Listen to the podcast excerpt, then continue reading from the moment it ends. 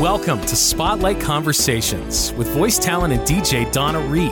Donna talks music and media from her sunny linoleum free studio. Come on in. Hello, another edition of Spotlight Conversations where I talk to people in music and in media. Thank you for downloading. Thank you for commenting. Thank you for being a part of this studio experiment, which is almost coming up on a year. Hard to believe. Thank you so much for listening. And also, if you want to find out more about some of the work I do, go to spotcom.com. That's S P O T C O M M.com. I've started a blog. There's some voiceover tips. I, I work as a voice talent. Um, and eventually, we're going to have even more things on there. So stay tuned. Today, I am in San Marcos, Texas. Let me tell you, it is a hotbed of music activity. It's right outside of Austin. Bill Whitbeck is my guest today. He is a longtime player, bass player, for the Robert Earl Keen Band, and just so glad to have him in the studio today. Oh, thanks for having me. This is uh, going to be fun. Let's just fill in San Marcos, Texas. Uh, it's about halfway between Austin and San Antonio. Beautiful place. Um, hill country and a beautiful. The San Marcos River runs right through it, which is the best, the best place to swim to me in the world. Yeah, it's a, it's a good town, college town. Texas State University is here. Now you're a bass and, player uh, for Robert Earl Keen. How did that happen in Texas, or were you on the road, or did you happen to see him somewhere and said, "Hey, you need a bass player," and I'm it? How did that start? Uh, well, uh, let's see. We we had a bunch of mutual friends. Uh, his uh, longtime childhood friend Bryan Duckworth, who's a uh, who was his fiddle player at the time. Mm-hmm. I had been friends with him for years, and uh, they they were looking for a new bass player and auditioned a bunch of guys and thankfully uh, Duckworth uh, stuck my name in the hat there and uh, met up with Robert at a little music store in New Braunfels and auditioned, and that was it. Got hired. And when was this? Uh, 95. What was it like touring with him at the beginning? Oh my gosh. Uh, it was really, really amazing. Uh, so I had been playing in dance hall bands for 20 years. Uh, I was 39 when I joined Robert's band and I didn't know anything about him or his music, mm-hmm. and had no idea that he had gotten sort of popular with uh, especially like the college crowd. I mean, this is a long time ago, but uh, right. the first gig I played with him, we played two shows in in College Station. I wasn't prepared for a thousand people just screaming and singing along, and it was amazing and out of control and uh, wild. And and after, I mean, I like you know I played dance music forever. And it's not that you're ignored doing that because you're serving a function and you're playing four hour gigs. I, I and i wanted to play with an artist with somebody that had their own songs. But to uh to step into that without being aware of it was really amazing and exciting. And uh i loved it. I mean it was you know there for about four the first four years i was in the band it was pretty wild. And uh uh, but I, I miss, I sort of missed some of that because well, how, people were so excited. How would you categorize his music? Texas singer songwriter is an easy sort of label. Uh, I just, I just think he's a great songwriter. You yes. know, I mean, there's yeah. there's folk elements, mm-hmm. certainly bluegrass elements, Americana, uh, maybe. Yeah, sure, sure. You know, I mean, he was he predates the term Americana, sort of. You know, um, I don't, I don't know. He uh, he was a real. Uh, so his music's sort of a synthesis of a lot of things, I think, and uh, his great love for you know the people sort of right before him, like Townes, yeah, and uh, oh yeah, Willis Alan Ramsey and those guys. You know, uh, so yeah, when I when I sat down with Robert to audition, we just hit it off. We're the same age, and we. I grew up in LaPorte, Texas, outside of Houston, but right. it just. Uh, it just seemed to fit, and here I am, 26 years later. It's hard to believe. And you've not only been on stage with him, but also John Lee Hooker and George Strait. Tell me about those gigs. And when was that? Ah, Before John? Wh- where did you see that about John Lee Hooker? That's I did. I did my homework. I'm one of those yeah. people that digs around. Yes, I found out. No, no. The first part with John Lee Hooker, I got to play with him, and it wasn't on a stage. He was. Uh, uh, there for a while, there was a music store in San Marcos called Picker's Paradise, right on the square, mm-hmm. and I I got to be friends with Ronnie Johnson, who was like 16 or something at the time. A bass player out of Austin plays with McMurtry and stuff. His, his uncle owned the store, and I just wandered in there one day. I was I just moved up here, and I was like 19 or 20, and he said, "Hey, John Lee Hooker's coming in to do a like an in store for you know some kind of appearance." And so he walks in, and I I knew of him. I I, I know a lot more about him now. I didn't know a lot about him, but he had a young dude with him playing guitar and I just said, "Hey, can I play bass with you guys?" And, and the guy mm. said, "Yeah, sure." And uh, I later learned uh, that I didn't know then that so many of his songs are one chord. That's so. Right. So, like the guitar player says to me, "We're going to play Stormy Monday. Just stay in E," and I think he means it's in E. And I start to go up to the A chord, and he goes, "No, no, it's just an E." and so I got to play like five or six songs on one chord. It was the ultimate in jamming. So I mean, so that I don't consider that being on stage. I also got to jam with Steve Marriott. Okay. Humble Pie. Yes. And that was really fun. Where uh, was that? At that was at a little tiny bar in San Marcos called the Cheyenne Social Club.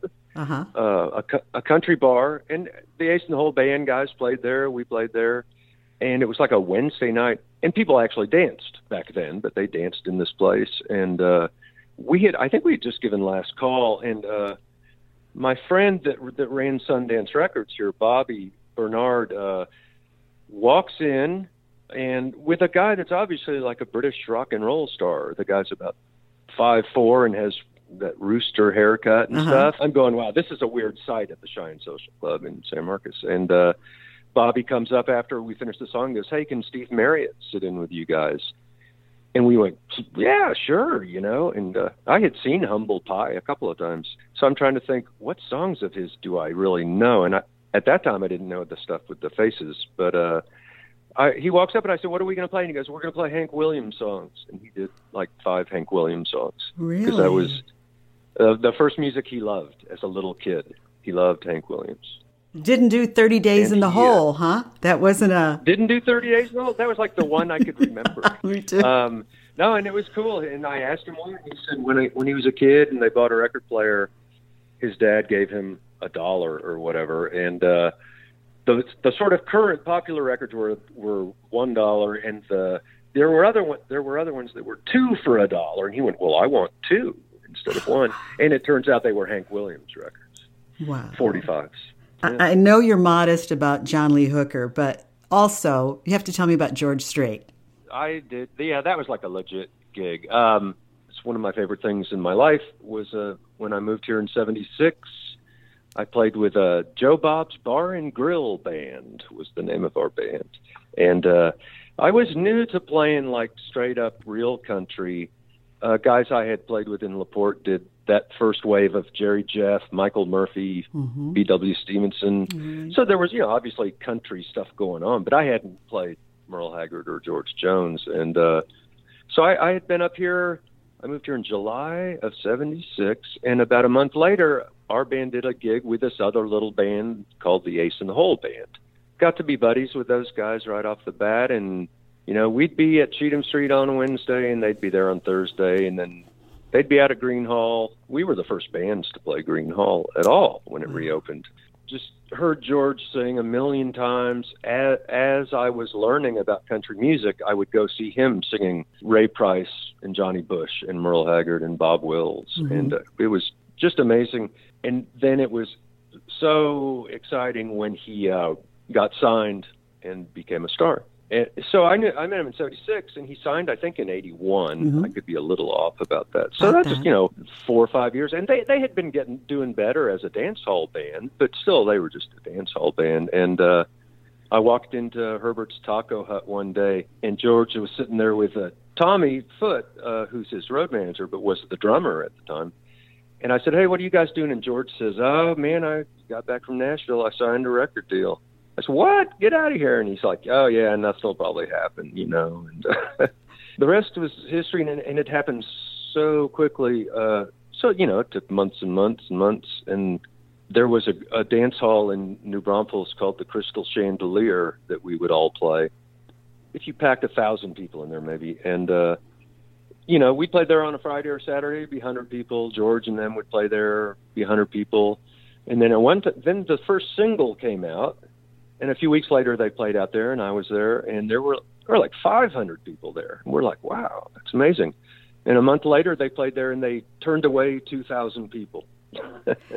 What's your favorite place? Where is your favorite place to gig at when you're in uh, San Marcos? Oh, and well, Gruene Hall, of course. Mm-hmm. Is I've been playing there forever, always uh, fun. Uh, and you know, and Cheatham Street is still hanging in here in San Marcos, where I just spent way too much time. And as a as a young guy, I don't know. Uh, I like. Uh, uh I'm trying to think where else to play around here. I like playing Whitewater. It's pretty yeah, fun. Right. Uh, I like playing the Moody Theater in Austin. is is pretty awesome where they do the Austin City Limits. Uh, you know, the Majestic Theater, San Antonio. Uh, there's a lot of there's them. so many. Uh, you grew up in Laporte. Did you always want to be a yeah. bass player?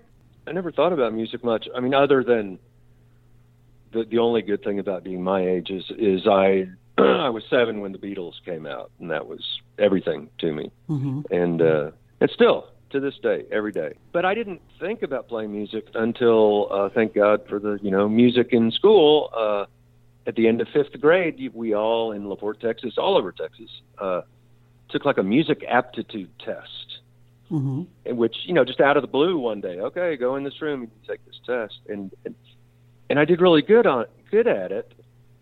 And it was like the first time people went, "Wow, that's really great! You really did good." And so hmm. I, I uh, decided to play the trombone, and just absolutely loved it so much. It was the first time I ever felt like I knew what I was doing, and and so then between like seventh and eighth grade, all my buddies were uh, starting to play guitars, and I would mess with their guitars, and it didn't make much sense to me. Mm-hmm.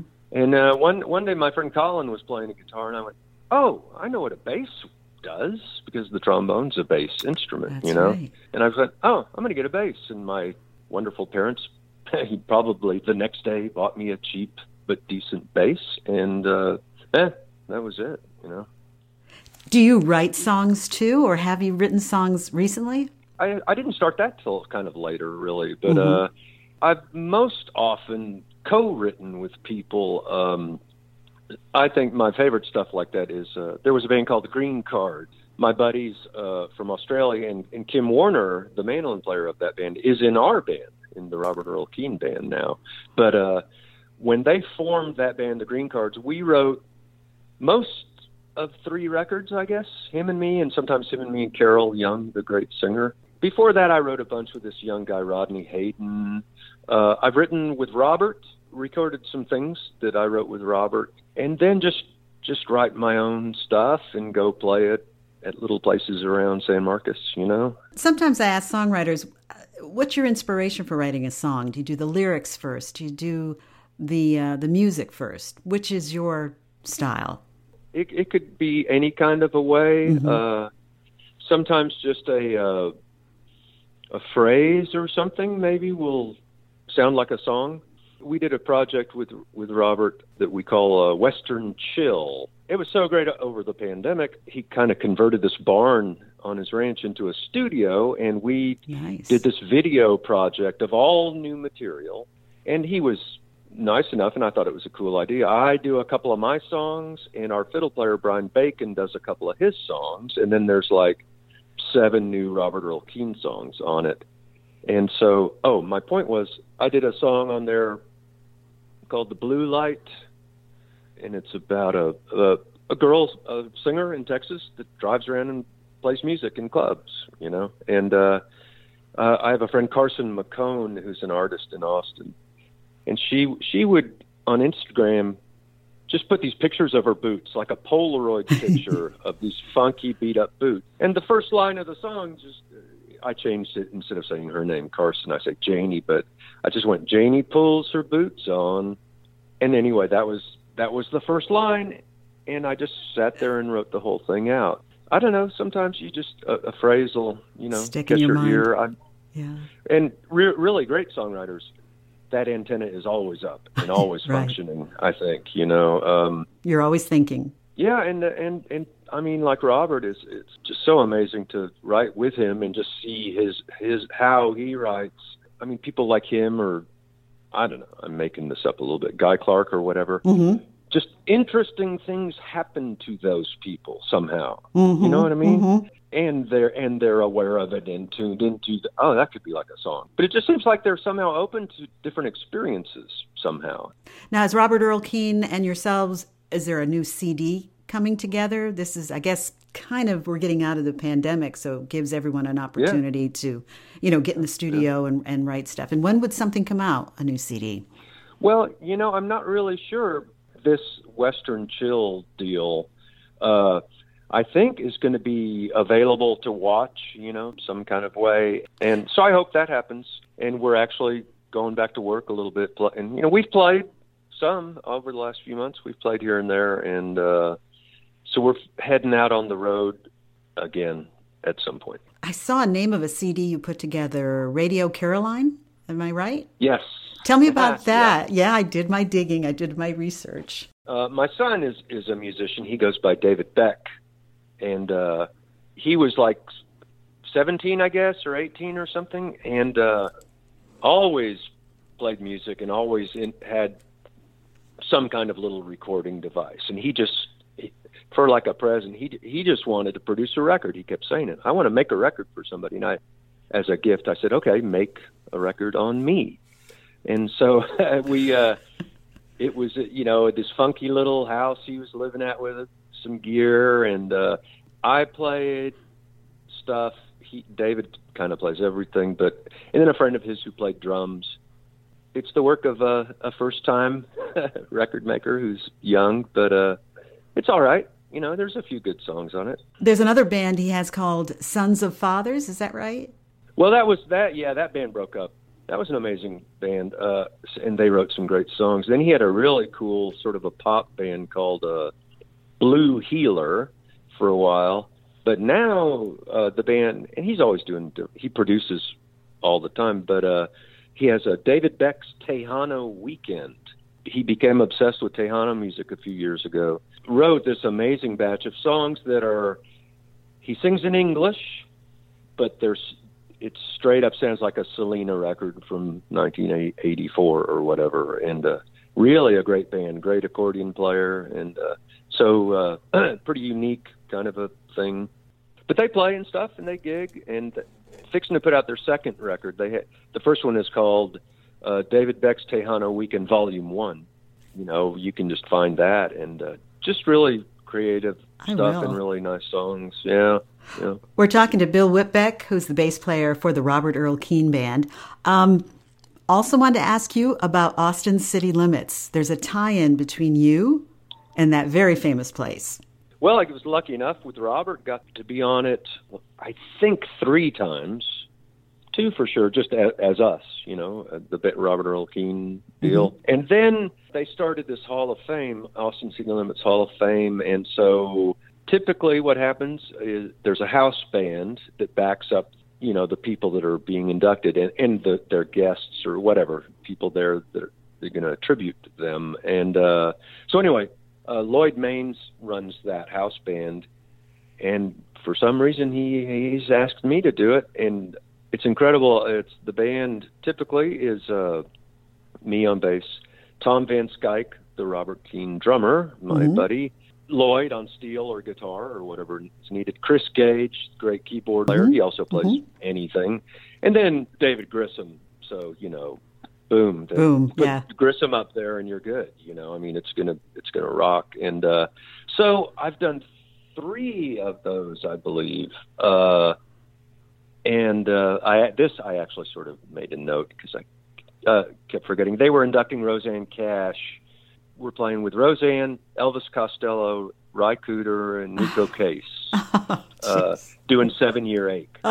Oh, And uh, oh, that was Great song. unbelievable, unbelievable. And and you know, and Rosanne was singing Seven Year Ache. Neko Case sang a Rosanne Cash song. We Okay. backed her up. El- Elvis sang this amazing song that he wrote with Kristofferson and Rosanne Cash. And I, I think Elvis Costello is so surprising. People just think he fits into a certain genre, and then he goes off into something very different, and you're like, yeah, oh yeah, well he's always had a strong country deal. I mean, for yeah. you know a long time. But uh, boy, just to just to be standing there, and then also that year they inducted Roy Orbison, mm. and uh, so uh, Chris Isaak was the host that year, and mm-hmm. he did. Uh, I guess he did Pretty Woman. You know, of the Mavericks, Raul Malo did mm-hmm, one of those mm-hmm. huge operatic Orbison songs. It's over, or one of those, and just okay. blew the roof off. And then I sadly at the time didn't really know anything about Brandi Carlile. Boy, she came out and did another one of those. Maybe she did It's Over. Uh, just incredible, Un- unbelievable performance. We probably played the whole song twice at rehearsal, and then she comes out and nails it like that. Just unbelievable, powerful. They inducted B.B. King, Bonnie Raitt, and Kris Kristofferson. So got to play with Gary Clark Jr. and part of the B.B. King deal. Played behind Bonnie Raitt. That was unbelievable. Oh, and imagine. at one point with Mavis Staples and Taj Mahal singing too. Oh well, you're a great. Yeah, you're a great bass ridiculous. player. It's luck too. Uh, I think when people just are good and they keep themselves in that environment, and you're always thinking of music, it's just a part of who you are, mm-hmm, and obviously then mm-hmm. that kind of lends itself to. So, what's in the future for you personally? Before we talk about tours with Robert Earl Keen, what are you thinking about oh, doing?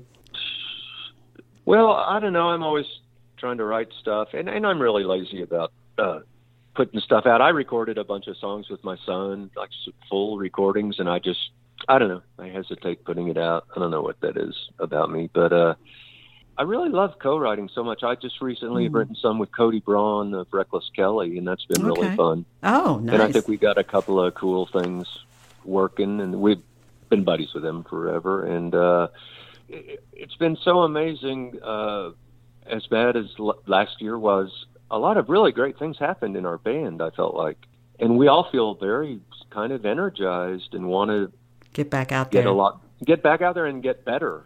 Like let's get even. Let's try to get really good or whatever. Anybody you know that hears this could look on Robert's website or whatever. I should know where we're going, but I like. I sort of love just uh, that I get on the bus and that's it. That's all. If I've got my base, I'm I'm good. I don't think much about where we're going. You but, know, but, but you are planning to do that, and that's the best news yeah. we've heard in a long time. Just the fact that you're getting on the bus. Oh. Everybody is right. I mean, oh, I've never, you know, none of us, nobody I know, has gone this long in their whole life without playing music. I mean, in in front of people, it's it's not the same playing around the house. You know, um, no, no. I I think my longest stretch was maybe maybe two weeks in my whole life since I was like 16. so it's been very weird. And to get up and play is it's just like, oh yeah, yeah, I really do like doing this. And uh, yeah, I, I can't just can't wait. And we're and oh, I just found out yesterday that uh, all these dates are with our buddy uh, Waylon Payne is opening all the shows. Oh, very and, uh, nice. He is so good, and yeah. uh, he's he's done a bunch of shows with us, and just super fun to hang out with, and uh, and a, a real pro and stuff, you know. Well, everybody's waiting to get out on tour. Everybody's waiting for summer concerts. Yeah. So, Bill Whitbeck, thank you for joining me today on Spotlight Conversations. I've loved talking to you, and I love San Marcos. So, thank you. Oh, filling us thank in. you so much for having me. I appreciate it. You've been listening to Spotlight Conversations with Donna Reed.